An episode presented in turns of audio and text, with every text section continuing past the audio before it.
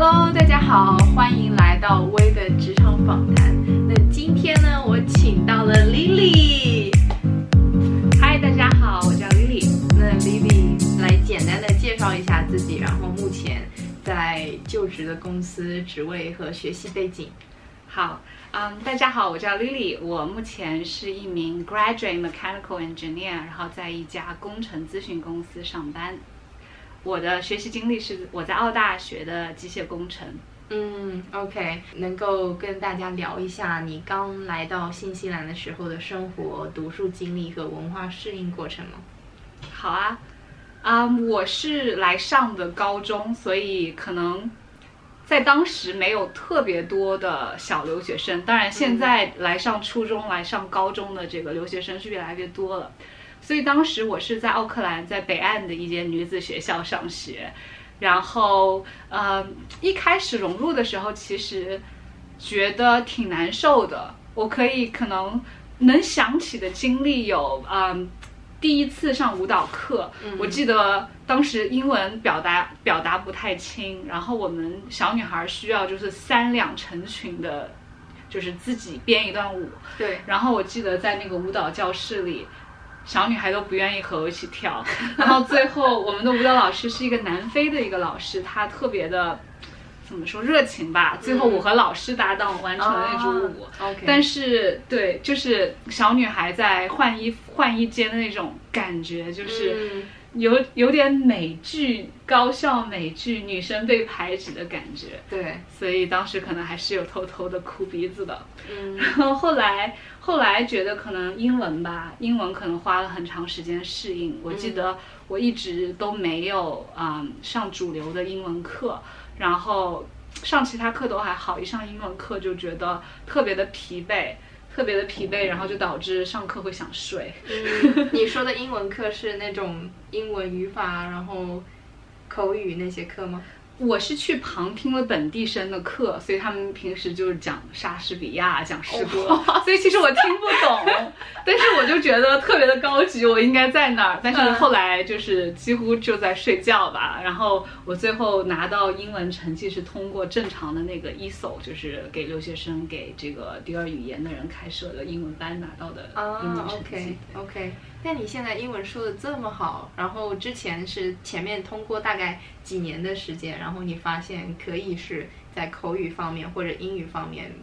比较能够自如的去表达呢？我觉得，就是语言，在我看来，语言好像就是一个文化中，或者说语言涵盖了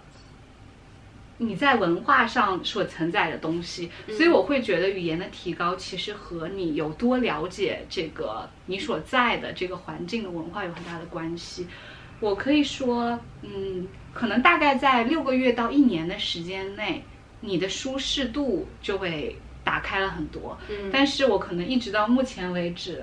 我都还没有觉得是完全舒适的。看你和什么样的人在一块。对对对，如果是 Kiwi Asian，我可以说啊，我就是非常放松，非常舒服。但是如果是一些嗯不太熟悉的一些，嗯，可能职场上遇到一些人，我个人还是对语言上，嗯，有一些紧张吧，有时候担心自己听不懂。嗯，接下来能够跟大家分享一下你现在在这个职位上之前是如何找到这一份工作的呢？然后在新西兰找工作的一个经历。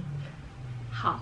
嗯，我现在这个工作并没有在奥克兰。我找到这份工作的时候，当时我是住在奥克兰的。嗯，这个面试的经历其实还蛮有意思的。我可以说，我获得了很多帮助，遇到了很多像威廉这样的朋友，就是愿意帮我看 CV，愿意帮我看 cover letter。然后我觉得可能，嗯，一开始就是比较觉得自己一直被拒绝的那个过程，是因为我都不太愿意让别人替我看 CV，不太愿意给别人看 cover letter。一个是可能源于不自信啊，或者觉得。我自己才了解我所做的事情，别人并不能了解，可能就是一种比较封闭的心态，让我收到了很多拒绝。嗯当我慢慢的去寻求一些帮助的时候，哎，发现会有一些面试经历。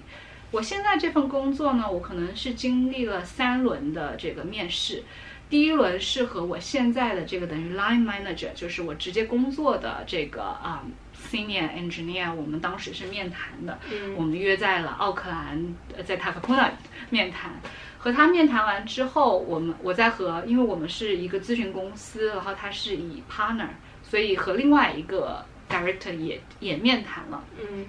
最后一轮是和 HR 面谈，然后那个就有更多是那种职务上的询问吧，嗯也也做了一些 psychometric test。OK，然后我的数学的分数特别高，然后英文测试可能就是属于 在及格的边缘吧。那你之前是通过 CV 和 cover letter 申请，然后再去跟他们交流吗？对，是这样的，是这样的。其实就是我觉得可能每一份工作都有一些机缘巧合在里面，嗯因为你在一个长期的一个投简历的过程中，我觉得你投了很多，也可能收到了一些邀请，嗯。但是我不论是我找实习还是现在这份工作，我发现都不是我在寻找的时候以为我机会最大的那个工作，嗯。只是在那个时候你遇到了那个和你面试的人，嗯。你很意外的聊得很来，嗯。你很意外的发现其实这个职位挺适合我，嗯，然后对方也可能出于一种意外。对，惊喜吧，嗯。发现你适合这个岗位，嗯。所以我觉得有有很多，在我现在这份工作有很多这个，OK，那你刚刚聊到说你是先跟你的直接的上属去面面谈，嗯然后再跟另外一个 director，然后再是 HR。但通常来说，你可能先见 HR，然后再后面见到那个 manager 或者 director。你是用什么方法来跟约他们出来面谈的呢？然后你提到你的公司在 Rotorua，但是你跟你的直接上属是约在奥克兰见面的。对，你是具体怎么去约他们出来见面呢？嗯，好嗯，谢谢。因为呃，为什么可以在奥克兰见面？是因为我们公司在奥克兰有办公室，所以我们是在奥克兰的办公室约谈的。然后我先介绍一点点关于我公司，其实是一个典型的新西兰的中小企业，也就是说。啊、它一开始可能是由一个人创办的，然后慢慢的这个团队壮大，然后现在我可以说是在一个挺好的一个团队的这这样一个大小吧。我们两个办公室，每个办公室差不多是十个人左右，十到十二个人这样，嗯所以是一个挺适合管理的这样一个团队大小。嗯那我在去之前，我是不太知道这公司有多大，但是当我了解了之后，我发现就是，嗯，它更处于一种非正式的面试，它不是。嗯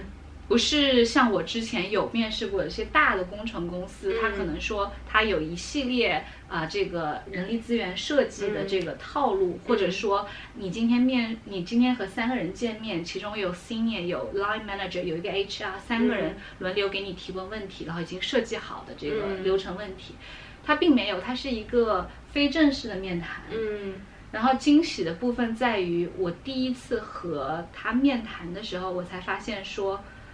呃，他原来理想的可能就是同时第一次就可以和两个 director 同时面谈，嗯或者说 HR 也可以参与其中。但是由于他们时间没有怎么说安排过来，嗯可以同时嗯来做这个面谈，所以才分成了三次，在三个不同的时间。哦，OK，所以你就是通过 CV 和简历 cover letter 申请之后，你被邀请去面谈，对然后你是先跟那个 line manager 先面谈。对，哦，OK。那你觉得在这个面谈的过程中，你刚刚提到说你跟他有一个很好的一个 conversation，对聊得非常好。那你是怎么样去跟他聊天？然后具体聊了什么东西，让你觉得你们有一个很好的 conversation 呢？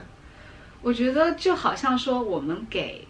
别人的印象是双方的，他也嗯给我留了一个好印象。我觉得，因为当天去的时候，我啊、我准时到了，我坐在前台。他走进来，我并不知道那个是他，嗯但是可能我就把他当着是这个公司上班的任何一个 senior 吧。我我和他笑了笑，打了招呼，然后后来出来发现，哦，原来是他面试我，然后我们就在一个会议室坐下，我还隐隐约记得他问我的第一个问题说啊，你在这个学校上的高中啊？然后我说对啊，他就开始告诉我说他也是那个学校毕业的，哦。但是他是男校。对。然后他跟我说啊，我我的我家里有那个姐姐还是谁在这个学校当老师，你认不认识他？所以就属于一种非常 casual，非常 casual，跟你聊聊家常，先了解你是怎么样一个人，对，然后才聊到一点点工作，聊到一嗯点点过往经验。我带了一些我的一些图纸啊，以前的一些作业啊、嗯。project，但他好像没有很想听，他只是很 想了解这个人。对对，所以最后就是给人一种很温和的感觉吧。然后我离开了，嗯。发了邮件 follow up，嗯。然后我记得他给我的主要的反馈是 you presented yourself very well，、就是哦。他可能并没有说觉得我的这个专业方面有多么的让他留下深刻印象吧，嗯更多的他觉得可能我很好的和他嗯产生了一些连接。对对对，我会认为这是他为什么会给我机会的对最最起初的原因。对，从 Lily 的描述里面，我发现就是很多可能中小企业他们的面试，然后招人的流程其实并没有那么的正式。在聊天过程当中，可能也许如果你能够跟跟对方有一个比较好的一个 connection 的话。从那一些 casual 的方面开始聊起的话，其实有些时候专业方面倒并不是那么的那么的重要。对，对我我对对对，我是我也这样。就是当时在去面谈之前，我也记得我和一个呃比较有经验的一个职场人沟通，嗯他和我说了一句话，让我觉得让我相对自信了好多吧，因为我有一点点担心我的经验并不适合当时申请的岗位。然后他当时是这样跟我说，他说其实你不用太担心啊、因为你是亚裔，或者说因为你的英文不够流利而觉得有所担心，也许这是你的优势。然后我就说这怎么可能是我的优势呢？他说，其实，在很多的这个 Kiwi 本地人而言，当他看到你一副亚洲面孔，他会在你的专业技术上，他对你不会有太多的怀疑，他会很相信你有这个。专业的能力或者学习能力，因为他会觉得在我们的文化中，我们一定会，基本上我们一定会非常努力的去完成我们的这个 task 或者嗯，非常勤劳刻苦的华人。坚强勇敢、还勤劳勇敢的中国人。对对对，OK，好，谢谢 Lily 分享你之前找这一份工作的经验。那在你找到这一份工作之前，你有其他的一些工作经验和找工作的经历吗？有呃有实习，然后也有全职的一份工作。实习的话，我觉得呃，其实找实习的时候最重要的就是你对信息一些敏敏感吧。嗯除了你努力去找之外，就是打开你的眼睛，打开你的耳朵，然后去去听，去了解说啊、对于我的行业之后就业在哪些方面会有帮助。嗯那我的第一份实习是在基督城，然后在一嗯间可以说是上个世纪末比较大型的一个生产制造业的一间公司，就是嗯自己设计、自己生产、本地生产制造这样，所以可以说是，嗯。给了我一个机会去了解，说在新西兰，在我们机械或者啊、制造这个行业，它整个的这个趋势，因为那间公司挺大的，它嗯有大概五百人吧，算是、嗯算是新西兰的大企业这样。但是我去的那一年的前半年吧，或者八个月这样，他们大规模的裁员了大概近两百个员工，因为他们的工厂现在外包到海外，就是一些东亚的国家。嗯所以他不再需要机械部门那么多员工。其实对我来说，是一个很好的提醒，也也让我更好的认识了这个行业的机会。嗯所以我觉得有了那次的经验，我除了学到一些专业上的东西，我还学到了说行业的走势啊，或者说。在这个行业里的人，技术人才他们是怎么样流动的，或者说他从他毕业到毕业五年、十年，他们大概是怎么样规划的，或者说一个呃八十年代出生的人、九十年代出生的人，或者在职业规划上是否需要有一些差异？因为整个在新西兰的这个行业潮流在变化，嗯，所以我觉得这是我第一份实习学到最多的。嗯第二份实习是在学校做的这个嗯 research project，那个可能就是更多的是在了解作为 academic 如果你想在你所学的这个专业长期的去做一些调研，那整个的这个呃叫什么资金啊、项目资金啊，以及你和导师啊、你和其他的这些做研究的、搞科研的人员是怎么样的关系，所以我觉得那个也是一个收获。嗯。但是这两份找到第一份实习和第二份实习都是通过学校校内网的广告找到的，嗯。所以其实算是相对比较顺利，然后我也没有去运用太多的外部资源去找工作。嗯当然，等我找我现在这份工作，我其实是花了比较久的，就是我毕业之后，其实有一年半的时间，我才真正的步入了我现在的这个职位。然后在这一年半里面，我当然不断的在尝试找工作，然后同时我也在做一份和我专业不太相关的工作吧，嗯可以说是。也是意外的收获到了很多，嗯。因为那份工作我其实老板没有看过我的 CD，、嗯。我们也是通过面谈，嗯。非正式的面谈和和他们就是达成了一些一些共识，然后我觉得挺有意思的，就是当你做一些和你专业不太相关的东西，嗯。然后我觉得如果如果不是啊、有这样一年的时间做的和我专业不相关，可能我也比较难找到现在的工作吧。嗯就是学到了一些可能在这里啊、怎么样怎么样在这个环境里面做生意啊，然后怎么样处理和啊、supplier 就是嗯供应商啊，以及下流的客户啊或者什么，嗯我 downstream，我说了什么？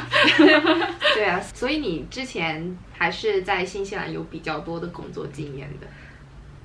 嗯，是啊，但是但是我觉得，如果如果你也在找工作，我会这样说：我当时的工作经验，我可能做了三份以上的啊、hospitality，就是在咖啡店啊、收银啊，类似这样的工作。是的，我学到了很多东西，我也提升了英文，通过这样的工作。但是其实这些经验，它对你的价值远远高于你把它写在 CV 上。嗯，当然，那一些工作肯定是在学生时代，很多人去出去兼职啊，然后在咖啡店啊，或者去什么店里面工作，其实都会对后面找工作有帮助，因为你在不同的经历里面学到了不同的东西，然后不同的东西可能对自身方面的很多，比如类似于像 communication 啊，像其他的一些 customer service 啊，都是有帮助的。对，我觉得可能也是更大胆了吧，因为我觉得在咖啡店，很多时候你就是在观察形形色色的人，嗯。然后我觉得在咨询行业里面，啊、很多时候你面对客户、面对供应商、面对 contractor、面对其他公司的这个工程工程师，嗯因为你有这个观察人的经验，你更好的去读出了对方的一些肢体语言，嗯读出了别人字里行间的一些情绪上的东西。我觉得这些不论是对于找工作的过程，还是初入职场的时候，都是有很大的帮助的。嗯，刚刚提到说你要需要去见客户，那你在目前的这一份工作中，你觉得最挑战的一个部分是什么？然后你具体的职位，类似于每天的一个工作流程是怎么样的呢？好，我现在的职位等于在公司里是处于一个 junior 的阶段，也就是说，我尝试做啊、呃一个怎么说独立的工程师所做的工作内容，但是可能在做一些决定的时候，去和客户说什么之前，我可能最好是先和一个资深的工程师沟通。嗯那我具体的工作可能包括计算题，就是 说的好像有点 小学生的样子，但是其实就是做计算题，然后改图纸，然后还有就是呃整理一些文件，就是因为是招标嘛，因为工程项目是包下来的，所以你会要准备一些文件，也包括一些合同类的文件。，OK，嗯，大部分对，大部分就是坐在坐在电脑前打字、写字、做计算题，还有就是偶尔会去一些工地，或者是去客户的办公室啊。OK 嗯有对所以你也需要戴着头盔去工地考察了。对对对，我们有全身的这个嗯 PPE，就是哇，对，因为其实在这个行业里，现在我觉得最热门的可能就是对于安全的讨论了。嗯嗯，对。嗯，OK 然后这是我大概的工作内容。OK，然后你刚才是问到说，我认为最有挑战的部分是什么？我觉得可能在过去的半年，我觉得我最大的学习是，啊、认识到自己。就是我觉得可能很多人会说 self awareness，嗯但是其实你没有发现，就是很多人可能还在自我发现的一个过程中吧。嗯除了是认识到自己的优势劣势以外，我觉得目前挑战最大的就是当我意识到一些我所认为超出我能力范围，或者说对我在技术上有挑战的，比如说这一套计算题它符不符合这个制定的标准，或者说呃我做的这个决定是不是客户对客户来说利益最大的一个嗯决定，在这些事情上。我有我的想法，我也想说突破我的舒适圈去尝试，但是其实一个比较资深的工程师会告诉我说，在这个时候，其实你真正应该问自己的是 What's your limit？就是你是要认识到自己职责的这个叫边界嘛，然后认识到自己能力的边界，然后当你在这个边界上的时候，最合适的方法是去和一个 senior 沟通。这样你才可以学习，而且你在学习的过程中，你给客户的一个结果是符合这个行业标准的，而不是因为你一个 junior 想要展现自己，哇，我好聪明啊！你看我用了这样一个决定，就是我觉得这个可能是我每一天都要面对的，嗯。就是我现在遇到这个问题，我是立刻自己以自己的方法去解决，还是说我想出一个方案，我讨论，嗯，OK，所以你是在这种过程当中是如何去处理呢？现在，我觉得，嗯、可能在过去半年，我很开心，或者说我在我现在所在的岗位上得到了一个最大的满足，就是我很喜欢这个团队的大小。呃，包括之前的工作经历也是，我意识到说，一个八八个人到十二个人这样一个团队，真的是一个有很多可能性的这样一个大小，就是很多很多，也许在大一些的这个企业里面，你比较难达成的一些改变，可以在比较快的时间完成。嗯所以我目前来说，我可能有好几次和我的这个 line manager 去沟通这个问题，嗯就是他也意识到说，我需要一些帮助，因为我很局限。嗯但是呢，同时我们我们这个行业里面它是被项目推动的，就是说这个事情可能我花是应该花二十个小时去完成，但是可能很多时候客户需要在更短的时间得到一个结果，因为他有其他方面的一些压力。嗯那在这个过程中，怎么样去最优化？它是一个不断的沟通的过程。所以我觉得现目前来说，通过几次沟通，他也意识到了我在这件事情里面，我觉得最困难的处境。那我也意识到，对于他而言，对于我的 line manager，对于其他 senior 而言，就是他也很难的把他时间大块的切割出来。他能为我做的最多的就是阶段性的 every stage。他可以帮我 review 吧，给我 feedback，让我尽量的去偏向他所要的那个方向。所以我觉得是一个在不断改变的过程。嗯，OK。所以在不断的沟通过程中，你可以更多学到那些 senior 他们是怎么想的，在他们的 feedback 之下，我觉得在这样的工作过程中，是我们可以提高然后学习最快的一个一个方式。OK，那刚刚我们聊了好多关于 Lily 工作的内容，那现在呢，我想问一个问题，就是很多观众和听众朋友们，他们也许目前正在找类似的工作。如果你可以回到你的学生时代，你会做一些什么不同的，或者想要了解、想要知道更多什么你不知道的东西吗？我觉得在我自己在澳大上学的期间，我过多的在想说分数吧，就是说我我想要更好的分数，我想要一个漂亮的成绩单，然后我忽略了身边很多学习的机会。我不是只说一些 workshop。那些我是特别热心的，嗯就是说，比如这里有 CD workshop 什么，嗯那我都会去。那些东西我是非常热心，但是我所说的学习机会，不是说这些设计好的，嗯而是说身边的人。当时可能有很多人会参加一些 club，然后我也有参加，但是我当时我不能说利欲熏心或者急功近利，但是其实心里是那样想的，就是我去参加一个社团，我的目的就是进 committee，我进 committee 之后，我就是要做做事情，我就是要出人头地，我就是要有影响力。嗯。可能当时对自己的定位是那样的，所以导致我虽然做了不少事情，参加了不少 committee 组织了一些活动，嗯但是我整个的状态是那种我并不喜欢我所做的事情，嗯。而且当你在那个状态中，你很难去交往一些朋友，就是你会有自己很亲密的朋友，但是在这个普通的这个 social setting 里面，嗯。你很难心平气和的去了解一个人。因为我想，可能我们慢慢都发现了，当我们慢慢的离开校园，其实真正的是我们所能建立的这些啊、持久的人际关系，它也许不一定就是你最亲密的朋友，嗯。但是当你是一个比较平和的心态，你更容易的去认识到说，哦，原来在我班上啊、我们平时一起上课，你常常见到的几十个人里面，他们每一个人是那么的不一样，嗯。并不是那张纸上的分数，或者说他在课堂的表现，或者说他在这个项目里面他能付出多少。嗯因为有很多合作的项目，我觉得是我最痛苦的。六个人、八个人、十个人一起做一个项目，然后你总在想，这个人从来都不来开会，这个人从来都不做事情。但是当你把他看作一个人，你会发现，哇，他同时他可能还在兼职一份一周可能三十小时的工作，嗯他可能相对于我们这种特别幸运的家里帮我们租房子，甚至提供生活费、付学费的这样一个留学生的这个处境，他是一个独立的人，嗯。而我可能我还是一个孩子的心态，嗯。所以我觉得如果能回到学生时代，我会想告诉当时的我，就是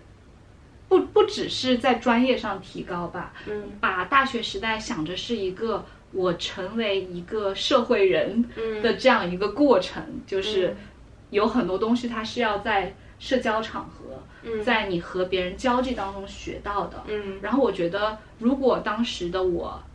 多做一些那样的事情的话，以至于在后来面试的过程中，我可能会更顺利一些吧。嗯，OK。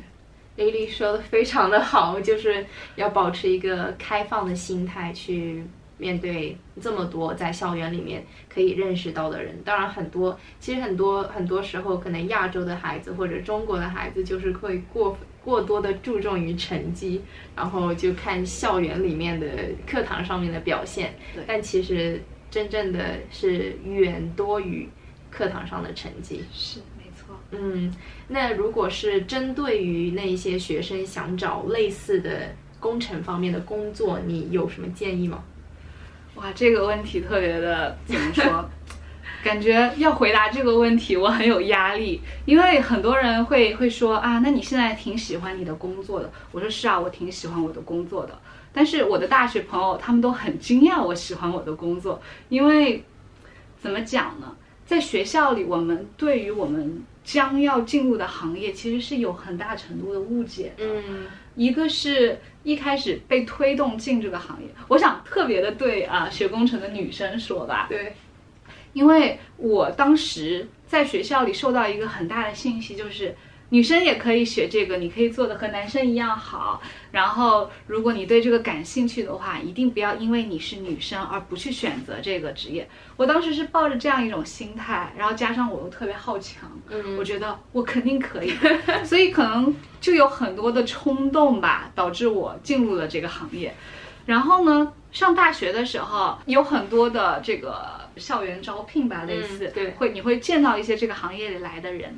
每一次他们来，我都会想办法去沟通。但是当我快要毕业的时候，我就会一直在怀疑说，这真的是我要去的行业吗？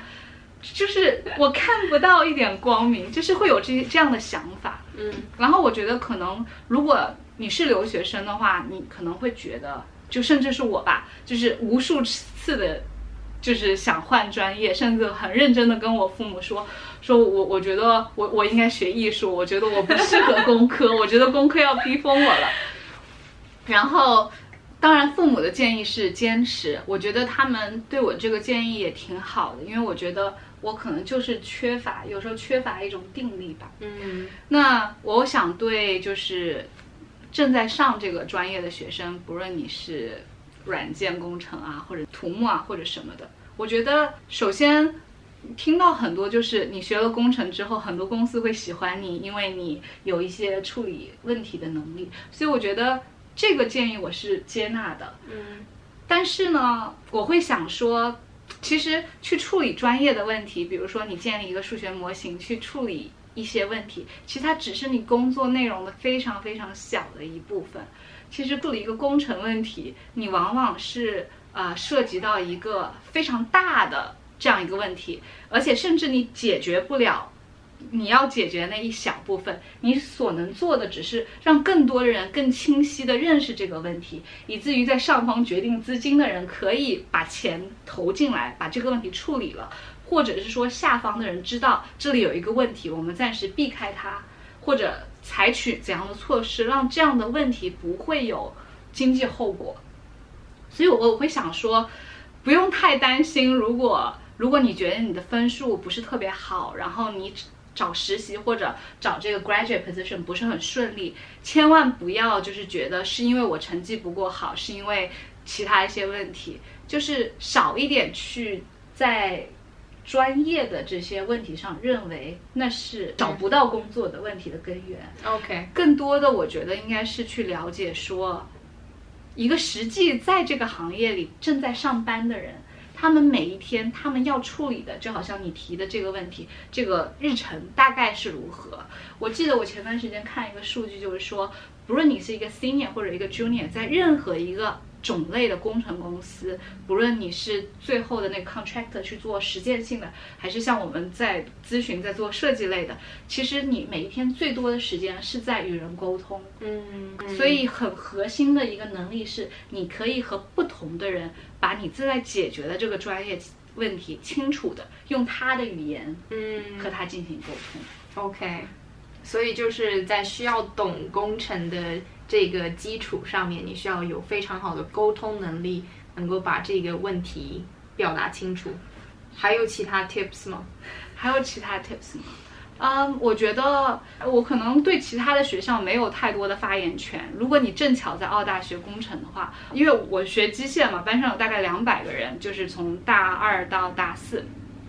在这样的环境里，你会认为说，我和 lecturer，我和 professor 不可能建立关系啊？这么多人，他凭什么要认识我？然后我也不想做那个每天发邮件提那种牛角尖问题的那种问题学生，我只想做个正常人，对不对？嗯。但是我会想说，嗯，如果你，如果你在找实习，如果你在。想要说我可以快一点，少一些弯路，快一点到我理想的那个岗位的话，那我会建议你说和你的 professor 和你的 lecturer 建立一定的关系。你不需要是那个问题学生，因为我觉得我们学到了和人交往